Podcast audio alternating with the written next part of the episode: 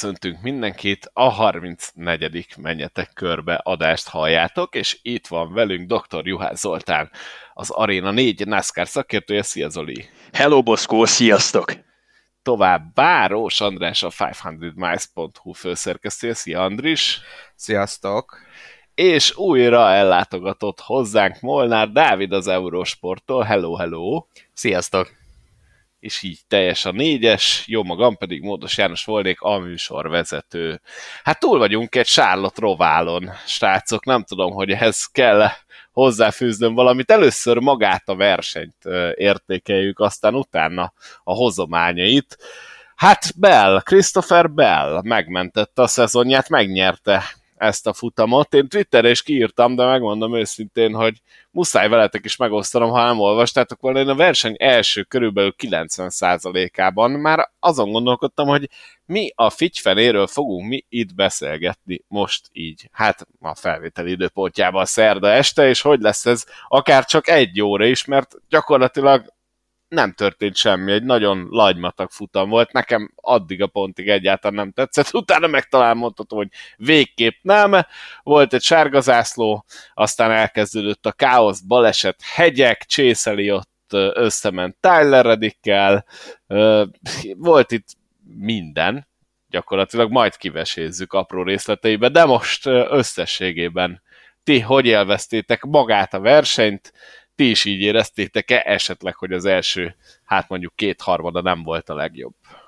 Szerintem tökéletesen illett ez a verseny a sorba, azok, azon versenyek sorába, amiket idén road versenyeken, road versenypályákon láttunk. Igazából szerintem a kotát leszámítva mindegyik bűn rossz volt, ez egy kicsit úgy fölfelé magaslott ki, mert itt legalább az esélye meg volt annak, hogy valami történjen a verseny során, és mindig azért el volt rejtve egy kis csavar a történetben, meg persze azért úgy lehetett figyelni arra, hogy hogy áll éppen a továbbjutók sora. Nekem az első nagy dráma, és ami úgy hosszabb időn keresztül kitartott, az például ugye a Suárez féle dráma volt, amely kicsit megfűszerezte a dolgokat. Ami meg ott a végén volt, az hát olyan igazi nászkáros volt. Az utolsó néhány kör, amikor így rótpályán egy sárgazászlót követően a félmezőny megforog, majd aztán eljátszák ezt még egyszer. És egy teljesen underdog versenyző kerül az első helyre, aki ezzel teljesen váratlanul beviszi magát tovább egy körrel, úgyhogy eh, a Toyoták azok egyáltalán nem szerepeltek jól ezeken a pályatípusokon az idei szezonban, és mégis egy Toyotával sikerült nyerni, az, az abszolút feltette az íre a pontot, úgyhogy én, hogyha egy tízes skálán kéne ezt a versenyt értékelni, és mondjuk az első két harmadát nézzük, akkor adnék rá egy erős ötöst, hogyha az utolsó részét is belevisszük a történetnek, akkor szerintem egy hatosra így följavította. A tízes skálán a tízes azt szerintem még nem sikerült rótpályán elérni, de ugye nyolcas sem nagyon. Nekem teljesen másképp alakulnak az osztályzataim. Alapvetően szerintem az egyik legrosszabb épített pályás futam volt, amit valaha láttam. Nem nagyon lehet tudni az okát. A legértelmezhetőbb magyarázat az talán valahogy úgy hangzik, hogy ahogyan barátkoznak meg egyre jobban az új hetedik generációs kocsival a csapatok, úgy találják meg egyre inkább a beállításokban azokat a finom kis nüanszokat, az apróságokat, és ezáltal nem túl nagy kihívás már ezeket a kocsikat vezetni épített pályákon, még talán a legnehezebb épített pályán, a Charlotte Roválon sem, mint, mint évelején volt az épített pályákon. És emiatt mindenki nagyon-nagyon hasonló tempót képes diktálni, Kevés valószínű ez a 670 lóerő. Azt hiszem, hogy a 750 lóerőt igényelni ez az autó, e, és nagyon veszettül tapad e, mindegyik gumi. E, gumikopás pedig, mint olyan, hát közel elhanyagolható. Nincsen az az igazi jövés-menés, nem nagyon járkálnak ki 15-20 körönként friss gumikért, mert sokkal többet veszítenek a pit kiálláson, mint amennyit megnyernek az új gumin ennek ellenére persze a beldi futamgyőzelemben ordas nagy részt vállalt a gumi taktika, de összességében nekem a verseny nagy része, a 90%-a az egy hármas osztályzatot érdemel, és az utolsó pár kör, annak az őrülete, az, az még önmagában lehet, hogy egyel felhúzta volna az értékelést, és talán egy négyessel megúsznánk ezt a versenyt, de ami a verseny leintését követő napokban történt, az alapján nálam ez a futam úgy, ahogy van, megbukott. Én megmondom őszintén, hogy két okot tudok felhozni arra, hogy miért volt rossz verseny. Aki megnézi, megnéz egy GT3-as futamot, bár pedig ugye a NASCAR-nak az volt a célja a Next Gen autó, hogy minél jobban hasonlítson egy, egy sportautóra, egy GT3-as autóra ez az autó, az láthatja, hogy általában a GT3-as versenyeken ilyen versenyzés szokott lenni. Tehát sokszor ö, ö, egymás után mennek csak az autók, és folyamatosan ö, ö, vonatoznak, és ez pont amiatt van, amit az Oli is mondott, hogy ö, túl nagy a tapadás, és, ö, és alig van gumikopás. A másik, ami tönkreteszi ezt a versenyt is, és tönkretette ezt a versenyt is, az a szegmenseknek a létrejötte. Tehát amíg ö, ö, szegmensekre vannak bontva a, a NASCAR épített pályás versenyei, addig nem lehet olyan stratégiákat kidolgozni, amivel előnyt lehet szerezni, akár gumiban, akár bármilyen ö, taktikai húzással, mert ö, általában szegmensekként egyszer kell kijönni, és, ö, és ugye teljesen megbontja a a ritmusát a versenynek, hogy tudják a csapatok, hogy mikor lesz százszerzelékosan sárga zászló. Úgyhogy én ezt a két fő okot mondanám erre, és hogyha megnézzük, akkor ebben is igazat kell adnom Zolinak. Ahogy megyünk előre az évben, annál inkább látható, hogy egyre rosszabbak az épített pályás versenyek. Igazából a szegmens problémáját azt szerintem már gyakorlatilag minden rótpályás versenynél kiveséztük, hogy ez a lehető legrosszabb dolog, amit, amit összehoztak egy rótpályás versenyre, hogy ezeket a szegmenseket úgy osztják be, ahogy. Nekem egy kérdésem lenne ezeknél a osztályozásoknál, hogy mihez viszonyítsunk, hogy a, rótpályás értékelés szerint nézzük az osztályzatokat, tehát hogy az idei rótpályás versenyek közül hol helyezkedett el a Charlotte verseny, vagy úgy összességében a, az eddigi versenyek eh, izgalmait tekintve. Összességében is elhelyezhetjük. Én megkockáztatom, hogy nem láttam még ennyire lackluster futamot, és különösen így, hogy ezt a rájátszásban rendezték, ez számomra számomra nagyon gyenge összproduktum volt, és picit vitába szállnék veletek, mert az egyetlen dolog, ami valamelyest fogyaszthatóvá tette ennek a versenynek a kiszámíthatóan lefutott első 90%-át, az pont a szakaszversenyzés volt, ugyanis az egyetlen átrendeződésre lehetőséget adó körülmény az az volt, hogy választani kellett két-három körrel a szakaszok vége előtt, hogy mész a szakaszhajrápontokért, vagy mész a futamgyőzelemért. Így szólt a dilemma, és legalább ez valamelyest megkavarta a kártyákat, de nézzétek meg, ott volt az első szakaszban a legjobbak között Joy Logano, meg a másik két Penske is, Cindric és Blaney, és azt követően, hogy ők kérték a szakaszvégi bónuszpontokat, és a szakaszközi szünetben piteltek, bekerültek a dagasztóba, és egyik se tudott sehova se menni.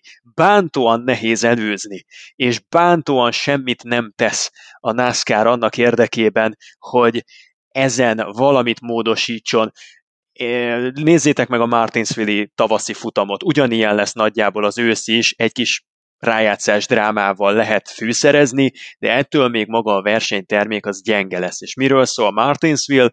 Kigyorsításokról, komoly féktávról és egy, és egy éles kanyarról. Na nagyjából a Charlotte Rovának az infield szekciója az tökéletesen ebbe a képbe illeszthető, kigyorsításról szól, komoly féktávról, és egy legalább derékszögű lassú kanyarról. Ugyanerről fog szólni jövő évben a Chicagói városi pálya, én nem nagyon látom be, hogy ezzel a kocsival, ha radikálisan hozzá nem nyúlnak és át nem alakítják, ezzel a független hátsó felfüggesztéssel, meg a bántóan széles gumikkal, ilyen mechanikai tapadás mellett ezzel a gumikeverékkel, hogy élvezetes versenyeket lehessen rajzolni, ez egy nagyon távoli hiúábrándnak tűnik jelenleg épített pályákon és short azt hiszem, hogy erről is beszéltünk már korábban, hogy azzal, hogy jók lettek a másfeles pályán az autók, és jó versenyeket látunk, azzal gyakorlatilag ez a fajta versenyzési típus lett föláldozva. Én megmondom őszintén, hogy egy kicsit ettől a szezon elején tartottam is, meg még úgy összességében az előző szezon elején, amikor elkezdték növelni ezeknek a ródversenyeknek a számát, hogy eddig ugye volt két rótpálya, Sonoma és Watkins Glen arra nem érte meg külön egy olyan autót összességében tervezni, vagy összességében futtatni egy olyan autót, aminek kimondottan az a célja, hogy mindenhol lehessen használni, tehát gyakorlatilag bármely pályatípuson ugyanazzal az autóval tudjál menni, de volt egy specifikus autó, sehol máshol nem használták őket, nyilván eléggé lomha volt, a fékek azok ö, vicc kategóriába mentek, ö, tehát road versenyzésre az az autó nem volt alkalmas, Viszont talán pont ezért voltak jók a road versenyek, mert uh, ilyen kis Tesco-s bevásárlókocsi feelingje volt az egész történetnek.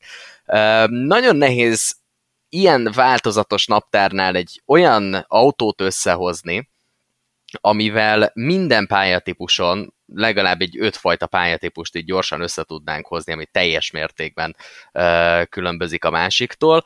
Uh, minden pályatípuson jó versenyeket lehet futni, és ezért szerintem egyrészt irreális elvárás az, hogy a rövid pályákon is ugyanolyan jó versenyeket lássunk, meg a road pályákon is ugyanolyan jó versenyeket lássunk, mint mondjuk egy másfél mérföldes oválon, vagy egy Super Speedway-en, az meg nyilván már szintén egy másik kategória.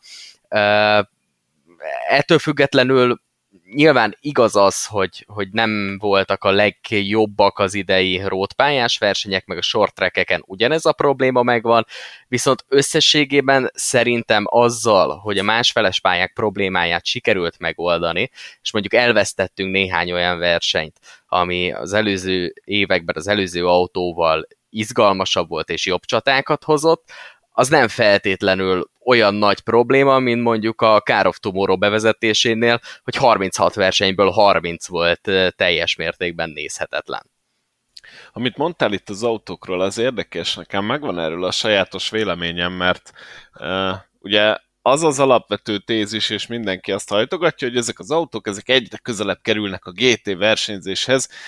Igen, technikailag, gyakorlatilag pedig olyan, mint hogyha most én szimulátorból indulok ki, amit egyébként elég sok versenyző dicsért, hogy hasonlít, illetve hát, hogy eléggé hasonlít. Szóval olyan az egész, mint hogyha ilyen két cég között a padalá esett volna ezzel a NASCAR, mert egyáltalán nem nem érzed belülről azt, hogy egy ilyen GT3-as feeling lenne, és ezt támasztja alá szerintem az is, amikor az onboard kamerákat, tehát a fedélzeti kamerákat mutatják egy-egy versenyzőnél, viszont elveszett az a bája a dolognak, amit te is említettél oda, hogy, hogy egyszerűen nem erre van kitalálva, de a maga szerencsétlenségével tök jó versenyeket lehetett vele futni. Tehát az én fejemben a NASCAR road versenyzés, ez egy külön kategória volt. Most is az, csak most most nem érzem, hogy bármelyikhez közelebb lenne, a kettő közébe hullott, és ez a legrosszabb, ami ezekkel az autókkal én azt gondolom, hogy történhetett, mert, mert sokkal jobb nem lett, azzal meg, hogy kicsit jobb lett, azzal meg pont elveszett a bája. Szóval szerintem ezért lesznek egyébként a valóságban is, meg a szimulátoron is dögunalmasak ezek a versenyek. Egyáltalán nem jó se nézni, se szerintem vezetni őket, sem szimulátorozni velük, tehát ez alkalmatlan a road versenyzésre, a NASCAR pedig egyre többet rak évről évre a naptárba ilyen pályából. Igen, tehát a probléma az igazából ott van, hogyha megnézed a rájátszást, hogy milyen versenypályák vannak a rájátszásban, akkor a, kulcsfontosságú helyekre szerintem rossz versenypályákat pakoltak. Ugye összességében az alapszakaszban ezek úgy elvesznek, mert jó, látsz 5-6 rossz versenyt, de onnantól kezdve gyakorlatilag bármelyik versenyről legyen szó, a Daytonai versenyről legyen szó, vagy a másik Daytonai versenyről legyen szó, vagy a kettő közti uh, 24 versenyről, tök mindegy, hogy hol nyersz, nyerned kell valahol, és akkor bent vagy nagyjából a rájátszásban.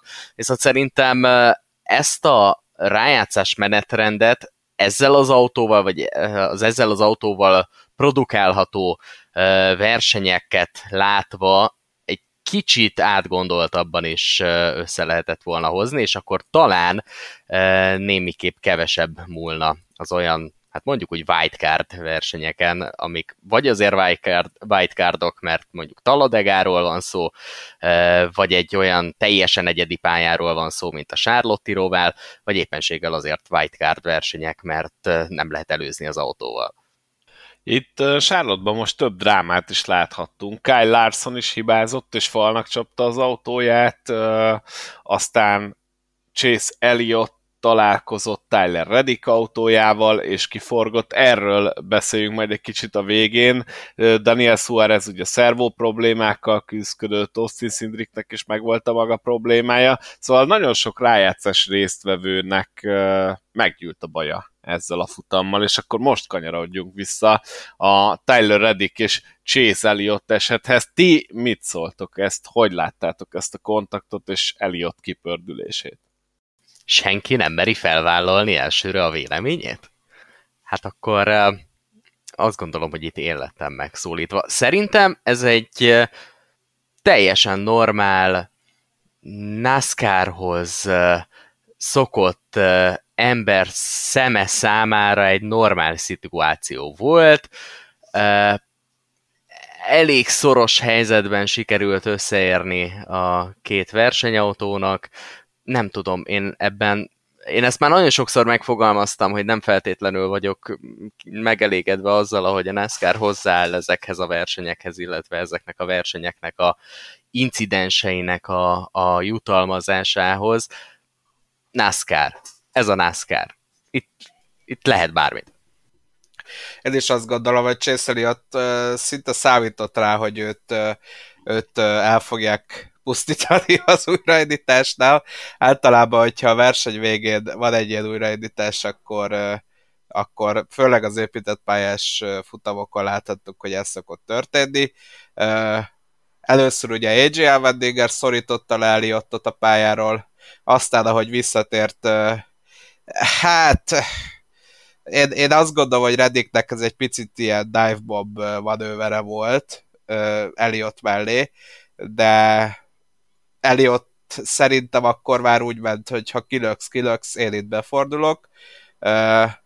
Egy pár körrel később, amikor Chase Briscoe jött föl, akkor egy hasonló manőverrel előzte meg Eric Jones-t, és, az, és Eric Jones, ha az utolsó pillanatban nem rántja el a kormányt, akkor ő is, ő is megpördült volna ki.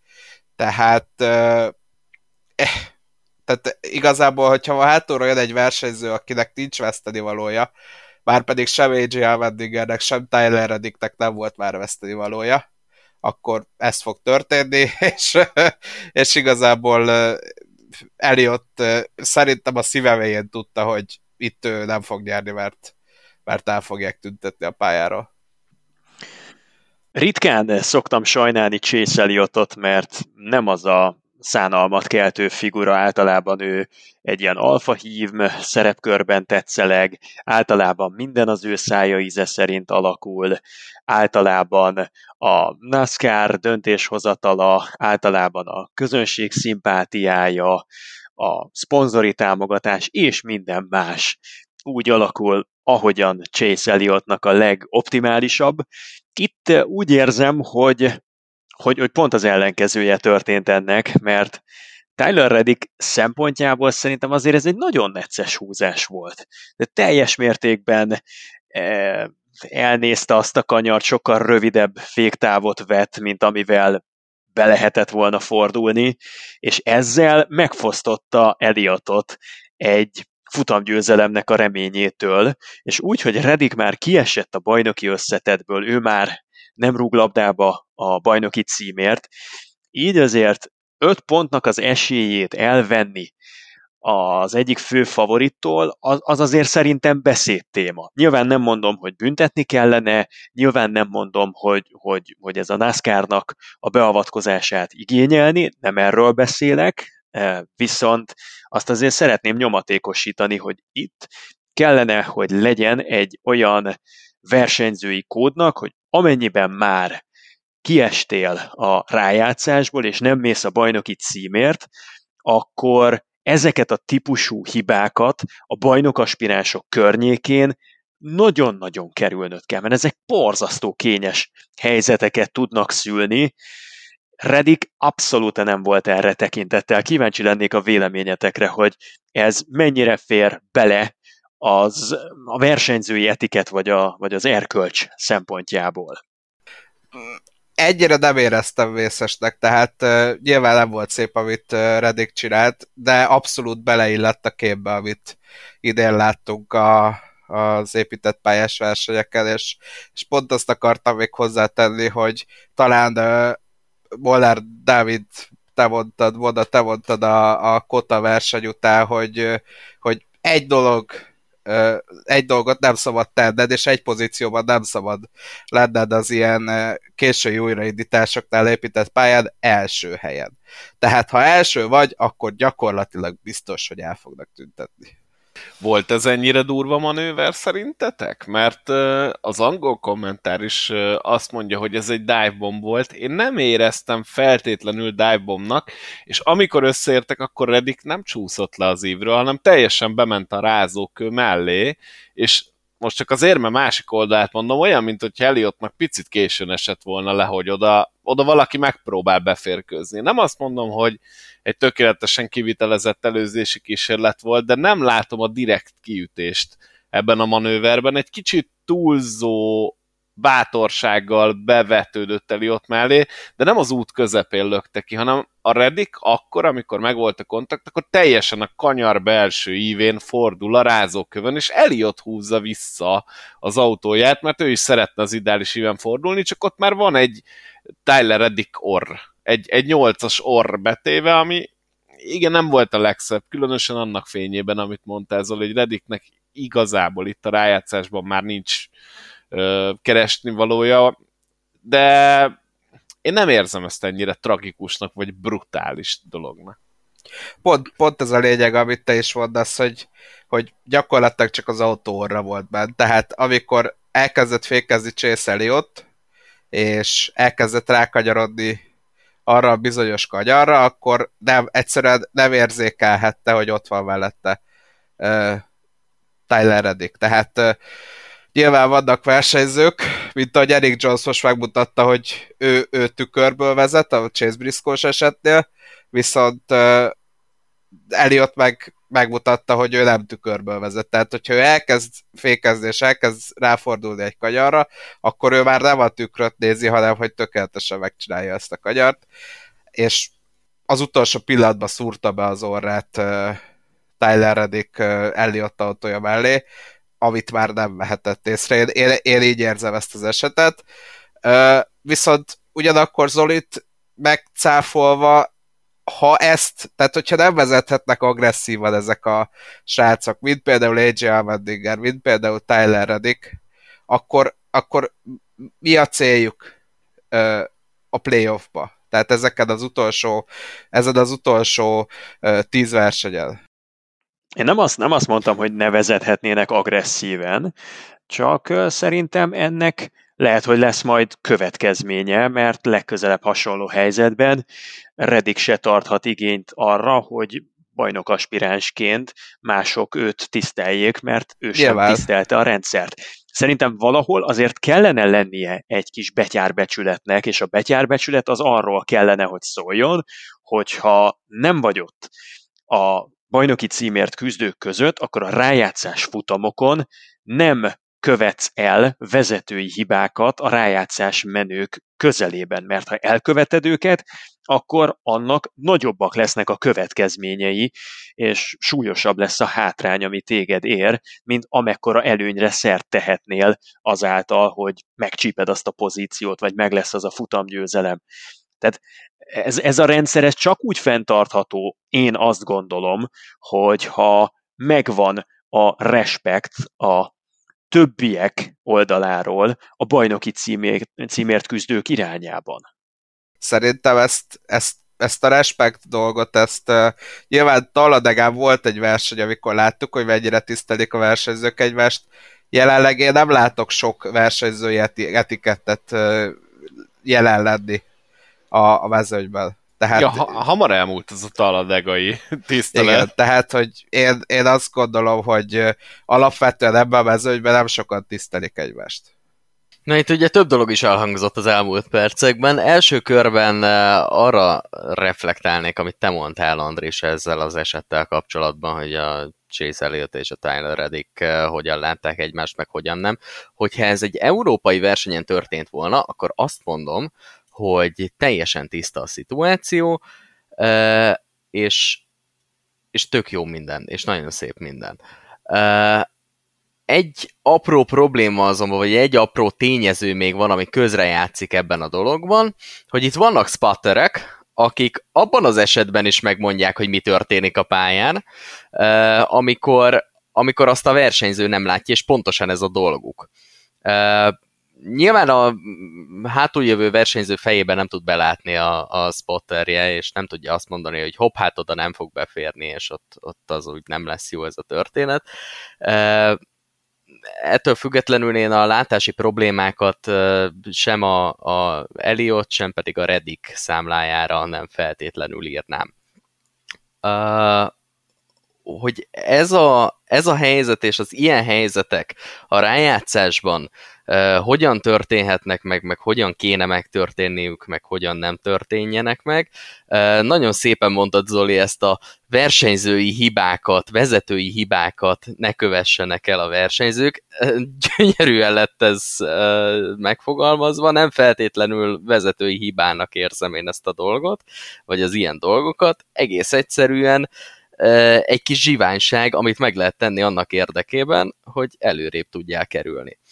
És én ezt nem, nem hibának titulálnám, egész egyszerűen ez belefér a szabályokba, ilyen szintű, ez azt szokták mondani, hogy full kontakt sportág a NASCAR, ilyen szintű kontaktok benne vannak a dologban, és teljes mértékben megengedettek.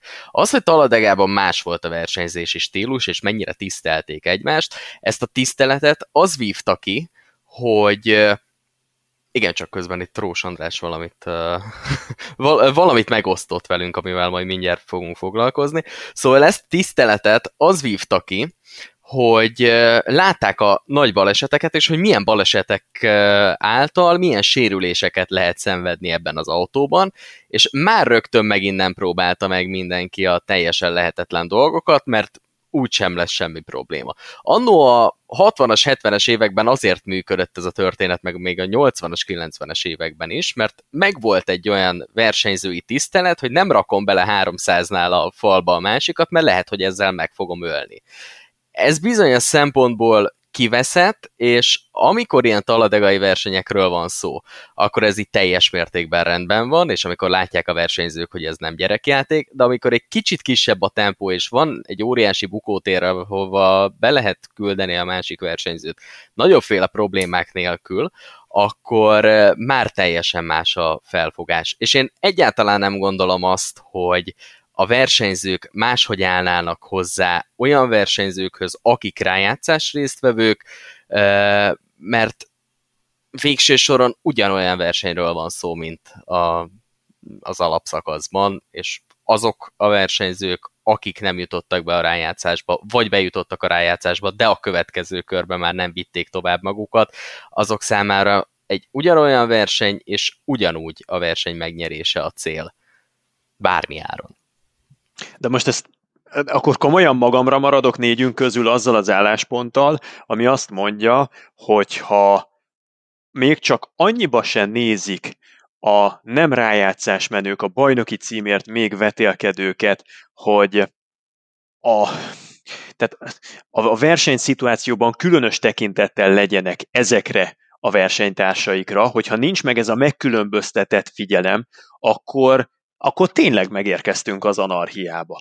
Tehát akkor innentől kezdve csak egy lépés az, hogy mondjuk a szezonzáró versenyen a Phoenixi a bajnoki címről döntő ö, ütközetben megismétlődjön egy hasonló, és ezen múljon egy Chase Elliottnak egy komplet szezonja, és azt mondjátok rá, hogy hát persze, hát Reddick számára egy ugyanolyan versenyszituáció volt, mint bármelyik másik. Nem egészen értem, hogy, hogy ez miért csak nálam vet fel olyan kérdéseket, amik túlmutatnak ennek a rováfutamnak a jelentőségén, meghaladják azt az én érzésem szerint.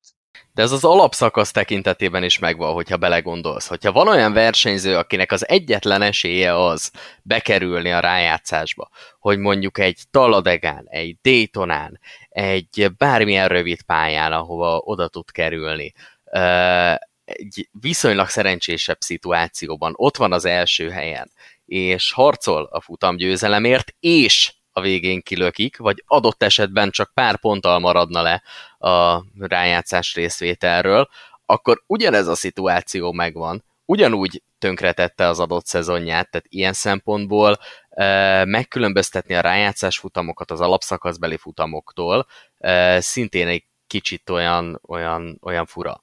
E, tudom, hogy soha nem fog megvalósulni, de ezekre a problémákra szerintem az egyetlen megoldást az jelenthetné, hogyha nem azért büntetgetnénk a versenyzőket, mert vesz egy erőteljes féktávot, hanem azért, mert nem vesz féktávot. Uh, pedig ne érts félre, Zoli, én abszolút egyetértek veled, de, de alapvetően abban, hogy sokkal jobb respektet kéne mutatni a versenyzőknek egymásnak, playoff-tól függetlenül jelenleg utópikus gondolkodásnak gond, tekintem azt, hogy, hogy, hogy ez bármikor is létrejön a közeljövőbe. Bocsánat, még egy fél gondolatot hozzáfűznék, ebben maximálisan egyetértek veled, Andris, hogy én is arra szeretnék kiukadni, hogy úgy unblock az egész szezonban nagyobb tiszteletet kéne mutatniuk a versenyzőknek, nem pedig a anarchia irányába kéne eltolni ezeket a, ezeket a szituációkat. Én azt gondolom, hogy az alapszakaszban sokkal több minden megengedett, mert a nagy egészet tekintve végül is ott még mindenkinek azonos esélye van, akár az alapszakasz záró 26. futamon is azonos eséllyel lehet bárki bajnok. Aztán elérkezünk a szeptemberhez, és az már onnan ismerszik meg, hogy csak 16-an lehetnek bajnokok. Onnantól kezdve azért kell tudni mindenkinek mérlegelnie a cselekményeinek a következményeit. És Redik történetesen ezt a féktávot szerintem végtelenül optimistán mérte fel. Ha megnézitek, ott egy, egy 30 méter leforgása alatt egy fél autóhoznyi távolságból odadugta az autójának az orrát, nagyjából Eliott kocsijának a B-oszlopáig. Tehát egy egy autóhoznyi távolságot dolgozott le egy egyébként ártalmatlan kis miniatűr féktávon, Úgyhogy az egy nagyon késői rövid fékezés volt, ami nem lehetett a belső íven ott a rázóköveken elfordulni. Én, én látok is benne olyat, hogy Redik egy picit kijebb csúszik, Eliott meg nyilván valószínűleg nem kalkulált azzal, hogy Redik pontot fog berepülni, ahol nem is nagyon lehet előzni. Szóval ez nekem már látjátok pont határeset, és ha történetesen egy Kyle larson vagy akár Eliottot bármelyik bajnok aspiránst, akár eh, mondhatnám Szindriket vagy Briskót is egy ilyen miatt veszítjük el, azt én nagyon nem érezném fernek. Az rendben van, valamilyen szinten rendben van, hogyha bajnok aspiránsok aprítják egymást, és és, és kiropogtatják a másikat. Azt jobban el tudom fogadni, ezt jobban lenyeli a gyomrom, mint azt, hogyha valaki, akinek abban a helyzetben azért jobban észnél kellene lennie, hajlandó feláldozni a saját futamáért a másiknak az egész bajnokságát. És ez, ami nekem, nekem már problémás, amikor nem a futamgyőzelem ígérete ütközik a futamgyőzelem ígéretével, hanem a futamgyőzelem ígérete a bajnoki cím ígéretével ütközik, ott, hogyha valakiben nincsen egy olyan gát, hogy ezt nem biztos, hogy most kellene előadni, az, az egy kicsit, kicsit necces. Elismerem, persze, Redik azt tudhatta, hogy Eliott már a győzelmének köszönhetően tovább jutott a legjobb nyolc közé, de azért az öt bónuszpont, az mégiscsak öt bónuszpont. Nézzük meg ezt a dolgot egy másik szempontból. Akkor ezt erkölcsileg mennyire tartod vállalhatónak, hogy egy olyan versenyző csinál egy ilyen manővert, akinek adott esetben az lehetne pályafutása első győzelme, vagy nagyon kevés győzelmei számát növelhetné meg egyel, és mondjuk nem tudom, öt évente egyszer nyer futamot. Ez nagyjából ö, szerintem mentheti ezeket a helyzeteket, ugyanis ott egy bajnoki cím egy karrierrel áll szemben.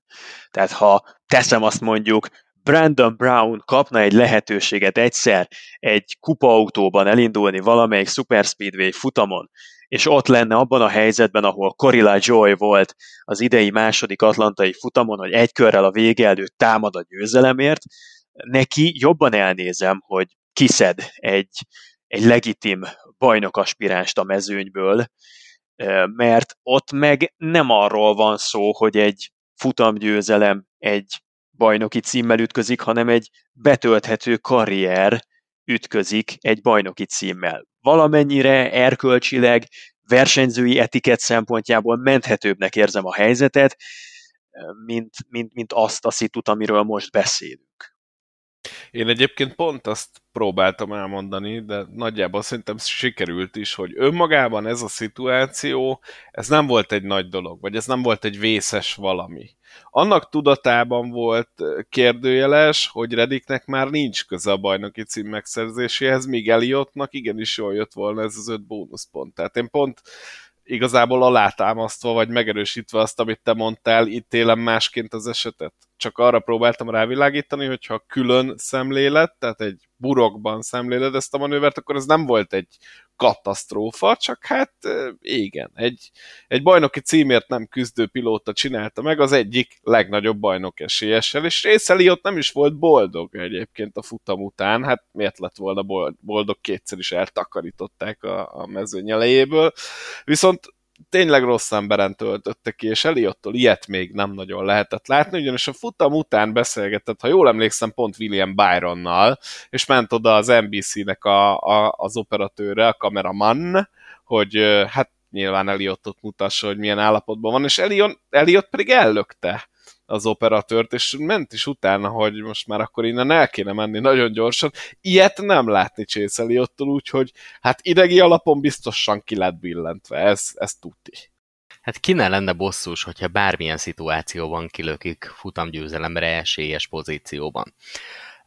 Még egy kicsit tovább feszíteném ezt a dolgot. Van a NASCAR-nak, és majd erre nem sokára szerintem rá fogunk kötni, mert előkerült a 100%-os szabálya, hogy a verseny minden pillanatában tudásod legjavát kell nyújtani, és azért kell törekedned, hogy a lehető legjobb pozícióban zárd a versenyt. Hogyan jön össze a, ez a szabály és az a törekvés, hogy adott esetben, hogyha egy bajnok esélyes van előtted, és te nem bajnok esélyesként közelítesz mögötte, akkor máshogy közelítsd meg a szituációt, mint hogyha mondjuk ez fordítva lenne. Na de, könyörgök, én nem azt kérem Tyler Reddiktől, hogy amikor Chase Elliotot látja maga előtt, akkor ne 100%-on menjen, hanem csak 90%-on. Én azt várom el, hogyha egy ilyen nem bajnok esélyes, egy rájátszás futamon egy bajnok esélyessel kerül partiba, akkor ne vigye el 105%-ig, állapodjon meg a 100%-on, mert ha elviszi 105%-ig, és kockáztat, és balesetet okoz, és bajt csinál, akkor annak nagyobbak lesznek a következményei, mint az előny, amire szert tehetne. Akkor szerintem elérkezett a pillanat, és le kell dobnom az atomot.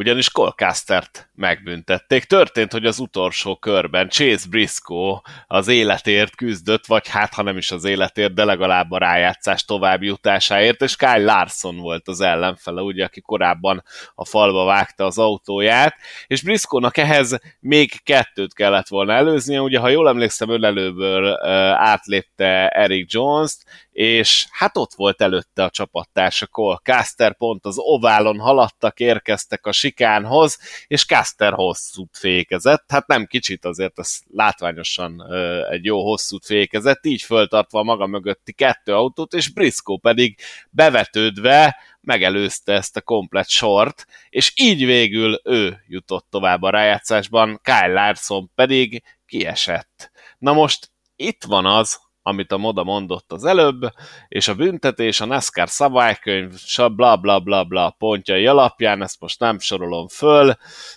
az a lényeg, hogy mindenkinek tényleg végig a 100%-ot kell nyújtani, és Casternél kiszúrták, hogy nem ez történt, ezért 100 ezer dollárra büntették, emellett 50 versenyző és tulajdonosi ponttal sújtották őt, illetve a 41-es csapatot.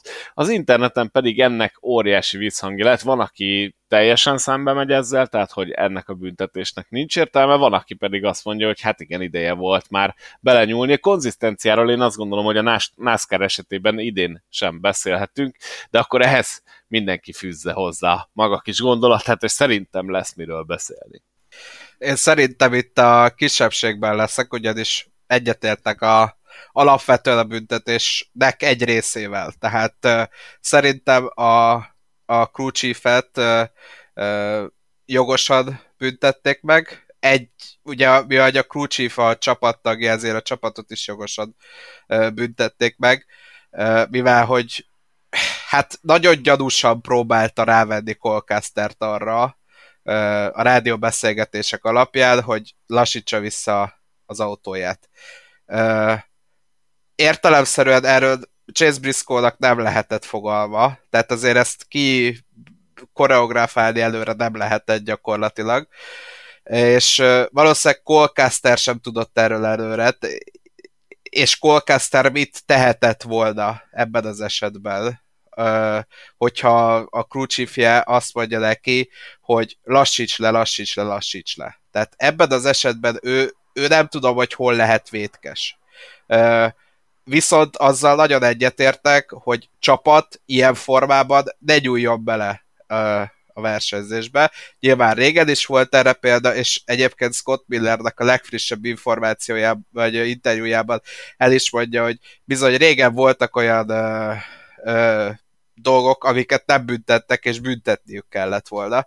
Tehát a csapat ne szóljon be ilyet a versenyzőnek. A, hogyha a caster azt mondja, hogy vibrációt érzek, akkor akkor mondja azt a crew hogy ha úgy érzed, hogy rossz, akkor húzodj le valahol, és állj le. De ő azonnal mondta neki, hogy lassíts, lassíts, lassíts. Miközben nem lethatta az autót a pályán.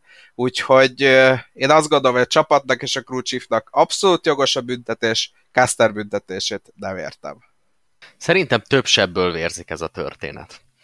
Uh, egyrészt már amikor behozták ezt a 100%-os szabályt, én ezt egy óriási hülyeségnek tartottam bizonyos szempontból, mert ugye maga a szabályozó úgy szól, ugye, hogy az előbb mondtuk, hogy minden pillanatában a versenynek maximum teljesítményedet és tudásod legjavát kell nyújtani egyrészt ki az, aki nem nyújtja a tudása legjavát a verseny minden pontjában, másrészt meg ki az, aki ö, ezt megcsinálja, mert bizony vannak a versenynek olyan szakaszai, amikor vissza kell fognod a tempót.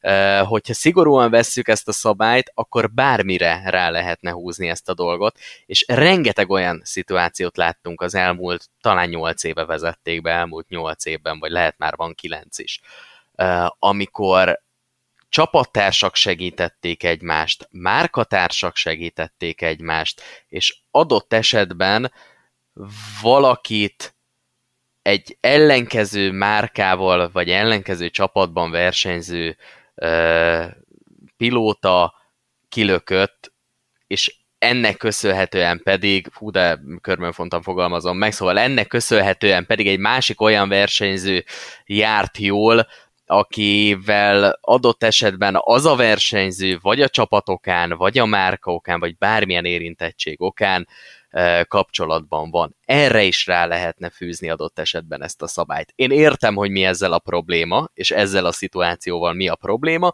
az, hogy Colcaster egy kicsit betartott a hátuljövőknek azért, hogy segítse a csapattársát Chase Briscoe-t abban, hogy bekerüljön a rájátszásba. Szerintem mármint a következő körébe. Szerintem, ami a pályán történt, azzal ö, nincs probléma, és arra ezt a 100%-os szabályt nem feltétlenül kéne ráhúzni. Amiért ez a 100%-os szabály született, az ugye 2013-as ö, alapszakaszáró Richmondi verseny, amikor sárgazászlót okoztatott Michael Waltrip csapata, ha jól emlékszem, akkor Clint Bowyer-t forgatták meg, annak köszönhető, vagy annak érdekében, hogy ugye Martin Truex Jr. bejusson a rájátszásba.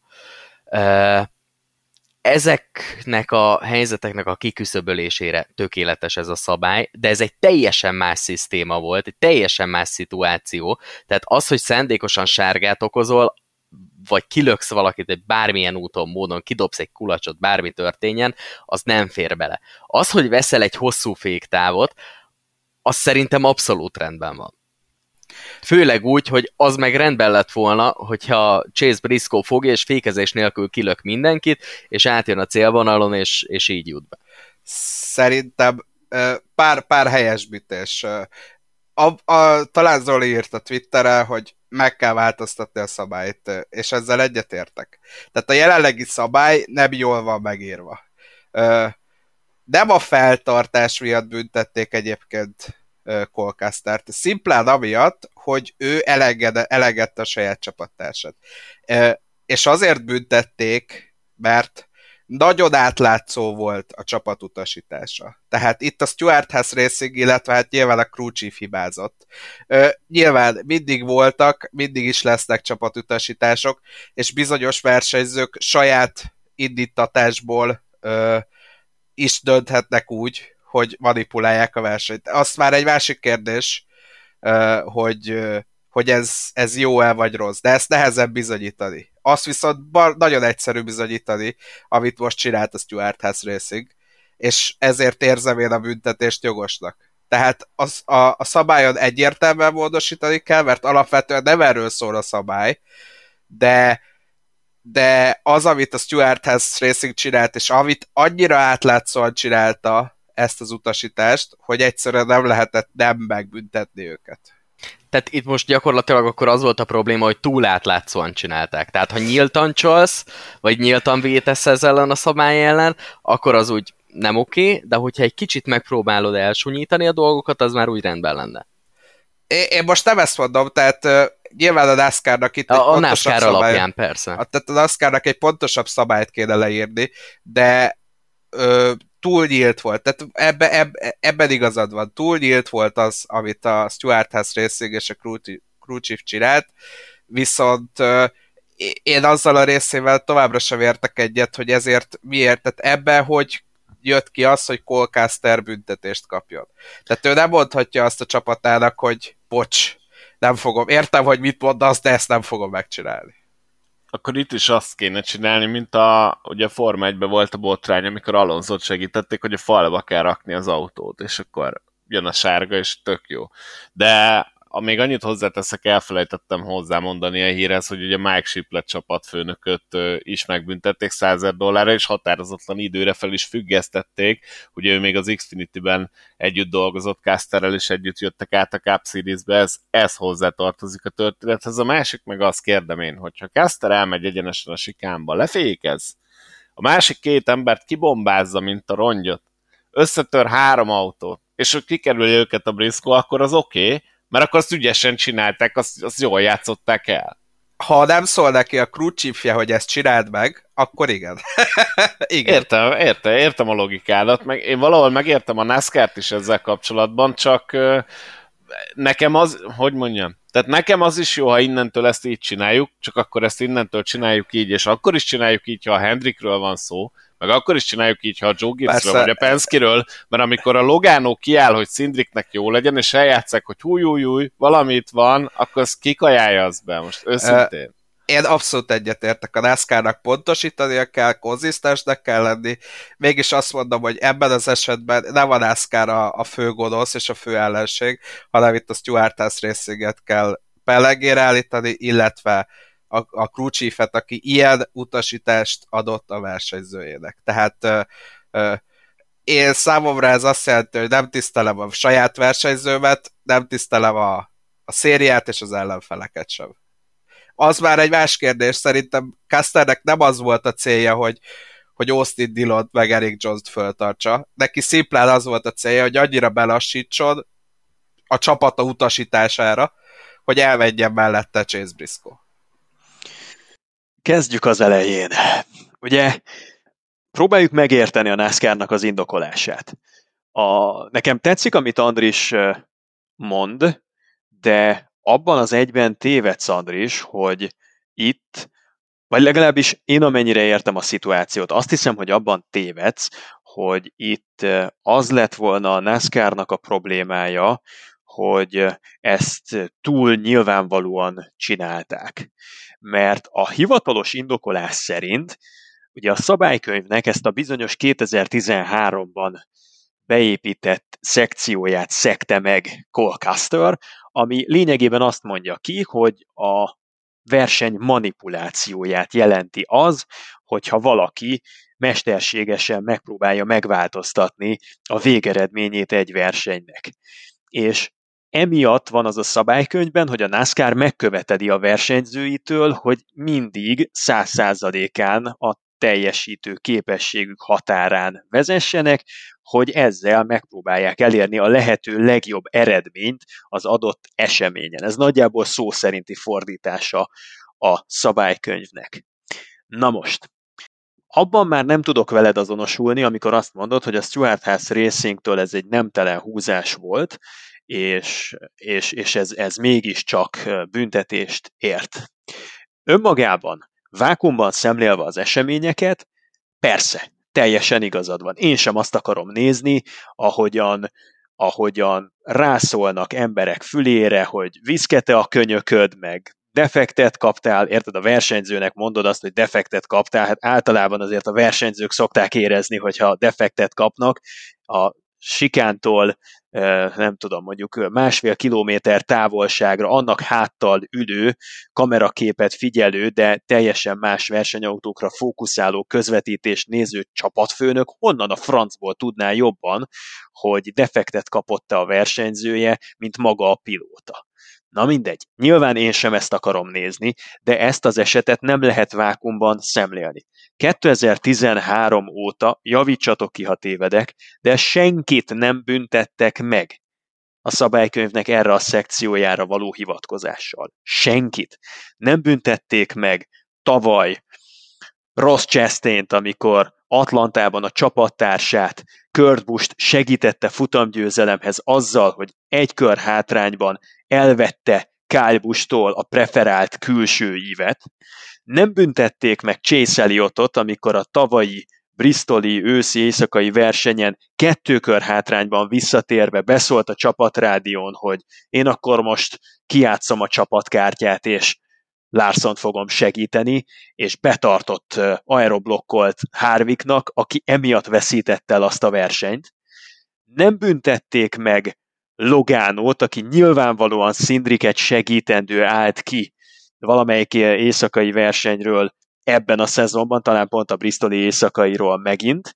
Nem büntették meg a Danny Hamlin futamgyőzelemhez segítő, azt hiszem Eric Jones-t, amikor konkrétan rászóltak Eric Jonesnak a fülére, hogy ne üldözd és ne előzd meg Denit, és nem büntették meg Danny Hamlint idén az alapszakasz záró Daytonai futamon, amikor az első szakasz végén rászóltak a fülére, hogy ezt a szakaszt Truexnek kell nyernie, és ne előzze őt meg. Senkit nem büntettek meg.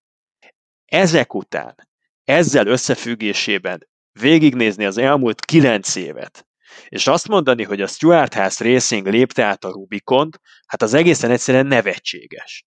Hogyha holnaptól mondjuk Magyarországon legalizálnák a kábítószerfogyasztást, vagy legalizálnák a családon belüli erőszakot, akkor valószínű, hogy többen kezdenének el e, drogokat fogyasztani, meg többen kezdenének el otthon egy kicsit e, Na jó, szóval tudjátok, mire gondolok. Itt pontosan annyit érnek a szabályok, amennyire azokat betartják és kikényszerítik. Hogyha nincs meg döntéshozói oldalról egy következetesség, akkor, és elnéznek ilyen jellegű magatartásokat, akkor nem tudom felelőssé tenni azt a csapatot, ami él ezzel a kimondva kimondatlanul, de eltűrt, elnézett lehetőséggel. Tavaly úgy jelent meg a NASCAR.com, hatalmas nagy főcímmel hozta, amikor Ross Chastain betartott egy kör hátrányban Kyle Buschnak, és ezzel Kurt Busch futamgyőzelemhez segítette, hogy shake and bake, a csapat uh, diadala, a, az együttműködés diadala. Gyakorlatilag így, így hozták le. Hát egy ilyen közegben, ha nem a vákumban szemléled, hanem ezzel a kontextussal együtt, akkor megint azt kell, hogy mondjam, hogy én már semmit nem értek. És am- csak, csak az idei, do, idei évből még egy példát hadd hozzak, amikor Danny Hamlin betolta gyakorlatilag az első helyre Buba Valaszt, és azzal meg lett Valasznak az első idézőben ténylegesen tiszta futamgyőzelme, akkor ott Danny Hamlin mindent kiautózott, ott mindent kihozott a kocsiából, az, meg a versenyéből. Tehát ez, ez úgy, ahogy van, ilyen szempontból nevetséges dolog. Mert akkor még tovább megyek, mert még egy példa eszembe jutott, csak az idei évből, amikor Danny Hamlin gateway-ben visszament, csak azért, hogy tönkretegye rossz Chastain versenyét, és hatszor betartottak a Chastainnek. Ezzel módosították a végeredményt. Ez nem, nem ütközik ugyanebbe a szabályba, de szerintem, hogyha nem lenne ilyen aranyhal memória, még 50-et föl tudnék sorolni. Igen, tehát ezzel az a probléma ezzel a szabályjal, hogy ez egy rossz szabály. Egy nagyon jó indokból született meg ez a szabály, de ez egy rossz szabály. Ez egy betarthatatlan, ö, olyan szituációkra lehetőséget adó szabály, hogy megint valakit megbüntessünk, a másikat meg ne büntessük meg ugyanazért a dologért. Hogyha arra gondolunk, hogy a szűkítős versenyeken, hát gyakorlatilag segítened kell a győztest ahhoz, hogy megnyerje, mert már magával az autót szélárnyékával segíted, ugyanúgy a 36 versenytársadat, aki mögötted jön, előtted megy, stb. Tehát egy teljesen abszurd dolog, és ahogy azt mondtátok, és ahogy arról már szó volt, az elmúlt kilenc évben ezek miatt senkit nem büntettek meg. Az idei szezonban is biztos, hogy az általad említett két eseten kívül volt még legalább tíz ilyen szituáció, nem büntettek meg senkit. Most hirtelen rájátszásról van szó, egy rájátszásba való kerülés a tét, és, és rögtön előjön ennek a szabálynak a, az alkalmazása, nem feltétlenül a lehető legjobb módszerrel, és a lehető legjobb szituációban. Meg hogyha arra visszagondolunk, hogy mondjuk 9 évvel ezelőtt, amikor született ez a szabály, akkor egy hasonló esetnek mi lett a végeredménye, akkor a büntetési tétel az gyakorlatilag a lehető legrosszabb volt. Ugyanis akkor büntették azt is, aki jól járt emiatt a dolog miatt, büntették a komplett csapatot, büntettek gyakorlatilag mindenkit, meg ha jól emlékszem, akkor még a rájátszás mezőnyt is kibővítették, hogy egy olyan valakit ne büntessenek, aki emiatt kiesett volna. Szóval megint a, a konzisztencia meg, hogy, hogy akkor most mire is született ez a szabály, és egyszer, amikor, amikor még mondjuk nem is nagyon létezett ez a szabály, de alkalmazták ennek a szellemiségében, akkor milyen döntés született, és most milyen döntés született. Igen, hát ugye azt ne felejtsük el, hogy gyakorlatilag Michael Waltrip Racing emiatt az eset miatt szűnt meg. Tehát ezután nem tudott szponzorokat találni magának Waltrip, és szépen lassan nem tudta föntartani a csapatot. Igen, tehát ez, ebben százszerzelékig egyetértek. A NASCAR gyakorlatilag nem tudott más szabályhoz nyúlni, és, és erre kellett ráhúzni ezt a szabálytalanságot, amit én továbbra is azt gondolom, hogy, hogy abszolút jogos a, a büntetés a Stuart House Racingnek, csak egy, egy olyan szabályt kéne hozni, és olyan szabályt kéne megfogalmazni, ami a csapatutasításokat bünteti.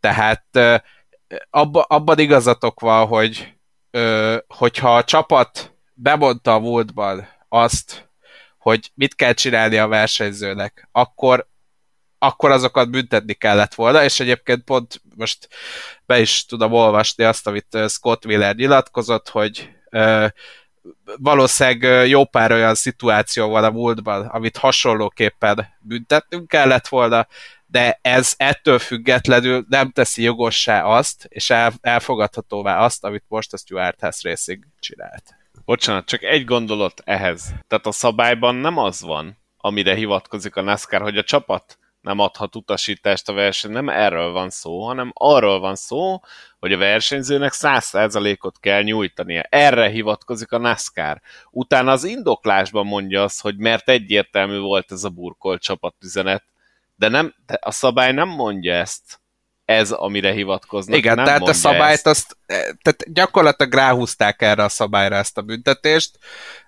meg kell változtatni ezt a szabályt, és, és nem is értem, hogy miért nem így lett meghozva annak idején a szabály, tehát miért nem a csapatutasításokra vonatkozóan lett meghozva ez a szabály. Lehet, hogy azért, mert az valószínű kevés.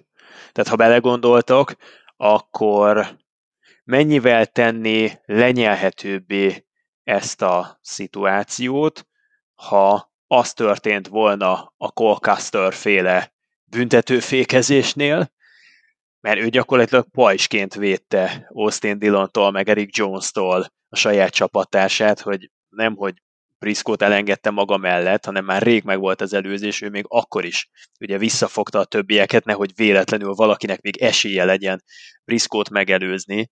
Tehát mennyiben lett volna más ez a szituáció akkor, hogyha Colcaster nem egy külső utasításra cselekszik, hanem a saját helyzetfelismerésénél fogva, belátva, hogy megjelent a hátsó nézeti kamerában a csapattársa, saját elhatározásából úgy dönt, hogy rendben, akkor én most a csapatérdeket a saját érdekem elé helyezem, feláldozok egy top 10-es befutót, ami azt hiszem Colcasternek a szezonbeli legjobb helyének a beállítását jelentette volna, tehát nyolcadik hely talán a legjobbja a szezonból, és az utolsó kört még a nyolcadik helyen kezdte Colcaster, tehát a saját szintjén ez egy nagy eredmény lett volna.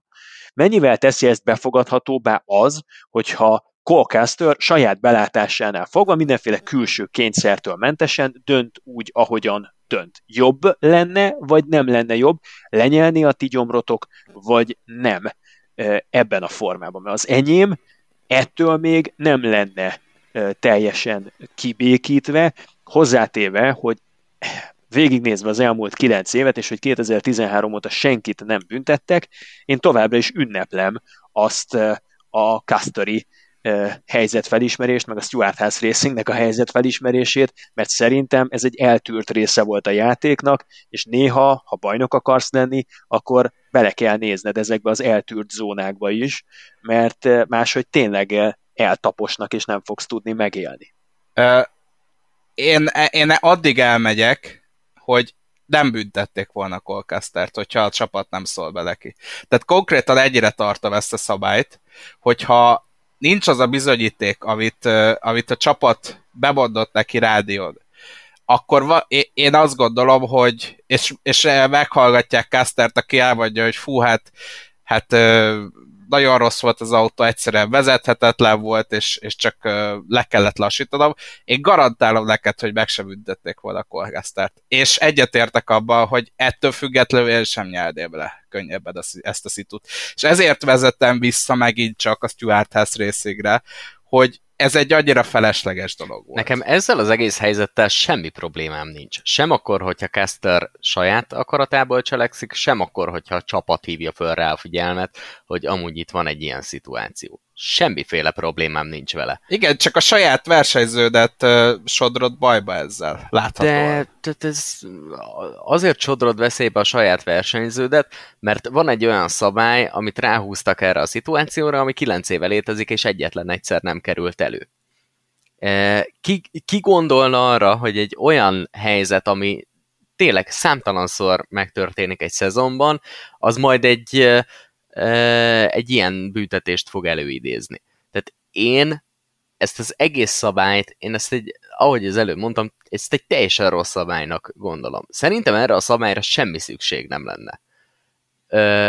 Ha a baleset okozás büntetésére azt mondjuk, hogy túlságosan beszabályozná és bekorlátozná a versenyt, és sokkal jobb ez a helyzet, hogy a versenyzők saját maguk közt tudják rendezni a nézeteltéréseket, és ezeket a szituációkat maguk közt el tudják rendezni, akkor pont, hogy erre sem kéne szabály, mert úgy összességében magától értetődő az a dolog, hogy a csapattársak azok segítik egymást valamilyen szinten, hisz nyilvánvalóan vannak csapatérdekek, és ez szerintem közel sem volt olyan versenybefolyásoló tényező, mint uh, ami ezt a szabályt életre hívta, amikor szándékosan sárga zászlót okoztak, és én el tudom képzelni egyébként, hogy azóta is nagyon sokszor előfordult az, hogy valaki szándékosan sárga zászlót okozzon, csak adott esetben ezt nem kommunikálták rádión, hanem vagy a versenyző találta ki magától, vagy benne volt a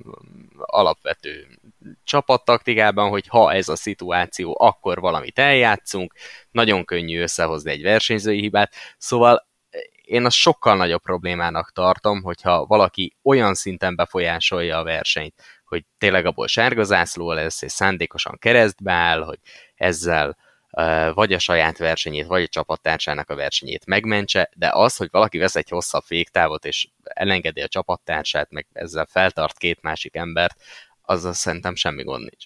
Előzzék meg! Ugye az, ugye az F1-ben is egy ideig próbálták ezt korlátozni, amikor Schumacher és Barrichello gyakorlatilag hetente eljátszották, hogy, hogy elengedik egymást, illetve hát főleg ugye Barrichello elengedi Schumacher, bár ugye Indianapolisban volt egy, egy fordított eset is, és aztán ugye tíz évig ment ez a ne legyen csapatutasítás, aztán elkezdték az F1-es csapatok a kód kód utasításokat használni, a kódszavakat, és onnantól kezdve azt mondta az f hogy jó, ezt nem tudjuk regulázni, úgyhogy, úgyhogy hagyjuk a csapatutasítást. Tehát, hogy igazából én, én is egyetértek azzal, hogy ez szerintem egy regulázhatatlan dolog, csak a hát nehéz megmondani. Tehát NASCAR-ban a csapatutasítás régen annyira elképzelhetetlen volt, és, és most már annyira nem csak, hogy csapaton, de márkán belül is annyira nagy az össze, összedolgozás, hogy, hogy szerintem ez elkerülhetetlen, hogy a következő években egyre több ilyen eset legyen. Igen, tehát tegyük föl azt a szituációt, hogyha azt mondják, hogy C32, ha D4. Két körrel az eset előtt. És ebből a caster tudja, hogy ha meglátod a tükörben a csapattársadat, akkor engedd el, lehetőleg úgy, hogy föltartod a többieket ebből még, hogyha gyanút is fog a dolog, akkor is ki lehet magyarázni, hogy ja, hát ez csak egy ilyen fékerőeloszlási beállítás volt. Tehát, ha valaki meg akarja csinálni, akkor ezt fű alatt meg lehet csinálni. Ja, lesz majd ilyen playbook, amit a NFL-be is be kell tanulni mindenkinek, úgyis végig ilyen kódokkal lehet kommunikálni.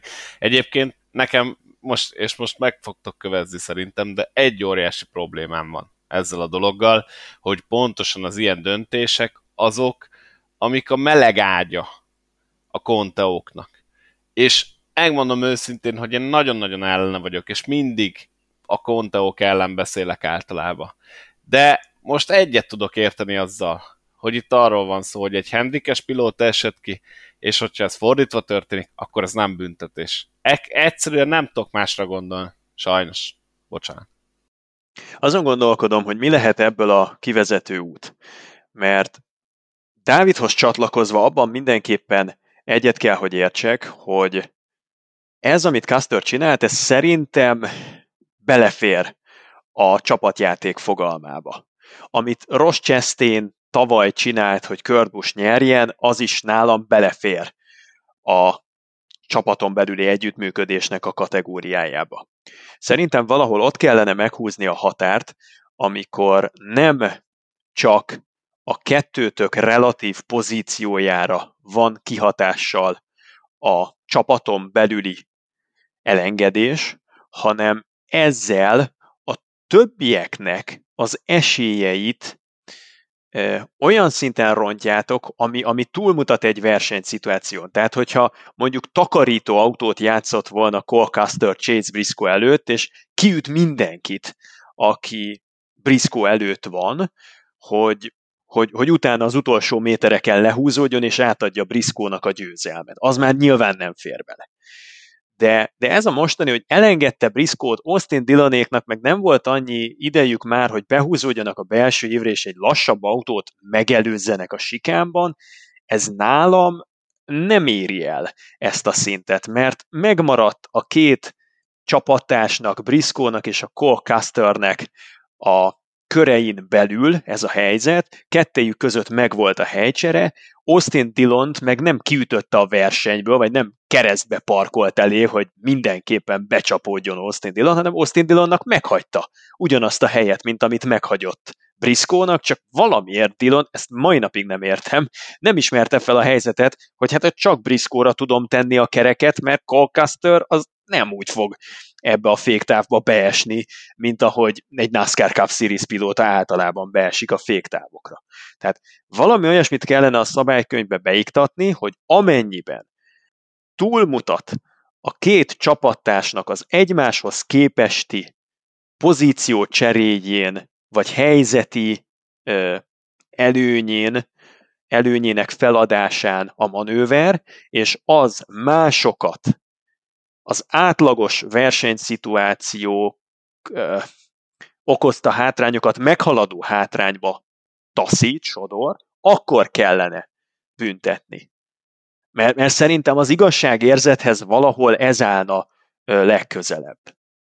Én egyetértek, de ez, ez szerintem most, most, most erős volt a NASCAR-tól, de kibeszéltük. Én legalábbis elmondtam mindent, és félreértés ne esik, nem azért, mert Cole Casterről van szó, tehát ez Casternek nem oszt, nem szoroz, Briscoe pedig a jár, rájátszásban tovább jutott, pont van a végén, innentől igazából osztogathatnak akármilyen büntetést, a Stuart House ezzel nyert. Én, én egyébként nem értek egyet abban, hogy ez Casternek nem oszt, nem szoroz. Tehát uh, én megint oda kanyarodok vissza. Én, én nem gondolom, hogy Caster ezt magától megcsinálta volna, mert nem olyan versenyzőnek ismerem őt. De nem számít. De, Most... de a jövőjére tekintve számít, tehát... Számít, imádják a csapatnál. ez az, szerintem is. Ő most Én nem gondolom. Igen, igen a abszolút... csapatnál igen, a igen. csapatnál igen. Én nem gondolom, hogy tehát e, e, egy ilyen dolog nem tehet jót a versenyző hírnevének. Pedig ő, nem tehet, pedig ő nem tett az egészről. De a NASCAR, tehát be, gyakorlatilag olyan, hogy, olyan, hogy a NASCAR-nak benne lesz a, a rossz fiú könyvébe, úgymond. A NASCAR csapatoknak. Én nem látom ezt, sőt, azt gondolom, hogy a NASCAR csapatoknál is az lesz, főleg, hogyha azt várjuk, hogy a jövőben még több ilyen lesz, akár burkoltan, akár a nélkül, az lesz, hogy na, ez a csávó, ez igenis, ez kiállt a saját csapatáért, kiállt a, a közösségért, és megtette, amit meg kellett. Szerintem ez egy abszolút pozitív dologként fog lecsapódni mindenhol. Én nem látom ebben, hogy hol a negatívum. Nekem is ugyanez az álláspontom, tehát a Castori zongora cipelői szerepkörbe ez tökéletesen belefér. Nyilván, hogyha mondjuk ő is irányító szerepkörben lenne, akkor, akkor az ember jobban, eh, hogy mondjam, devalválva érezni a Colcaster eh, védjegyet, vagy fémjelzést, de hát ez az ember, ez egy ilyen takarító szerepkört tölt be csapaton belül, meggyőződésem, hogy ővele, ővele szokták általában elvinni a balhét, ő az, aki megkapja a leggyengébb pit csapatot, ő az, akinek a beállításain kísérleteznek, ő az, aki, aki teljesen más programot fut általában, mint a csapattársak, ő a melós.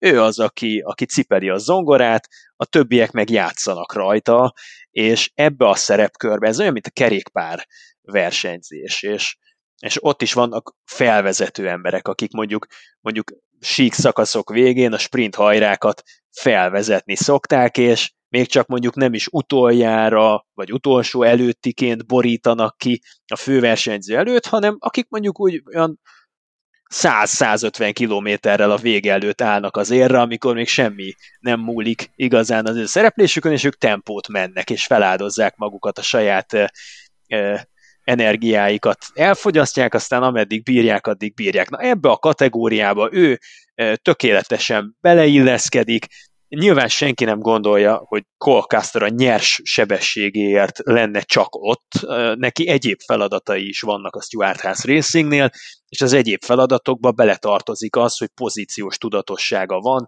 tehát mindig tisztában kell lennie a relatív helyzetével, akár egy versenyszituációban, akár egy hétvége, akár egy egész versenyév szempontjából, és, és ez a fajta intelligencia ez, ez szerintem kell, és, és ha valakire, akkor Casterre például rá lehetett osztani ezt a szerepkört, biztos vagyok benne, hogy ez előre meg volt beszélve, abban is biztos vagyok, hogy ő nem véletlenül volt akkor a nyolcadik helyen, nem ismerem ugyan a stratégiát, de ha jól emlékszem, az első 12 kopottabb gumikon maradt kint, és a többiek annál az újraindításnál friss gumikon támadtak. Briscoe emlékeim szerint friss gumikon volt, Custer pedig direkt kint lett hagyva előtte, kopottabb gumikon.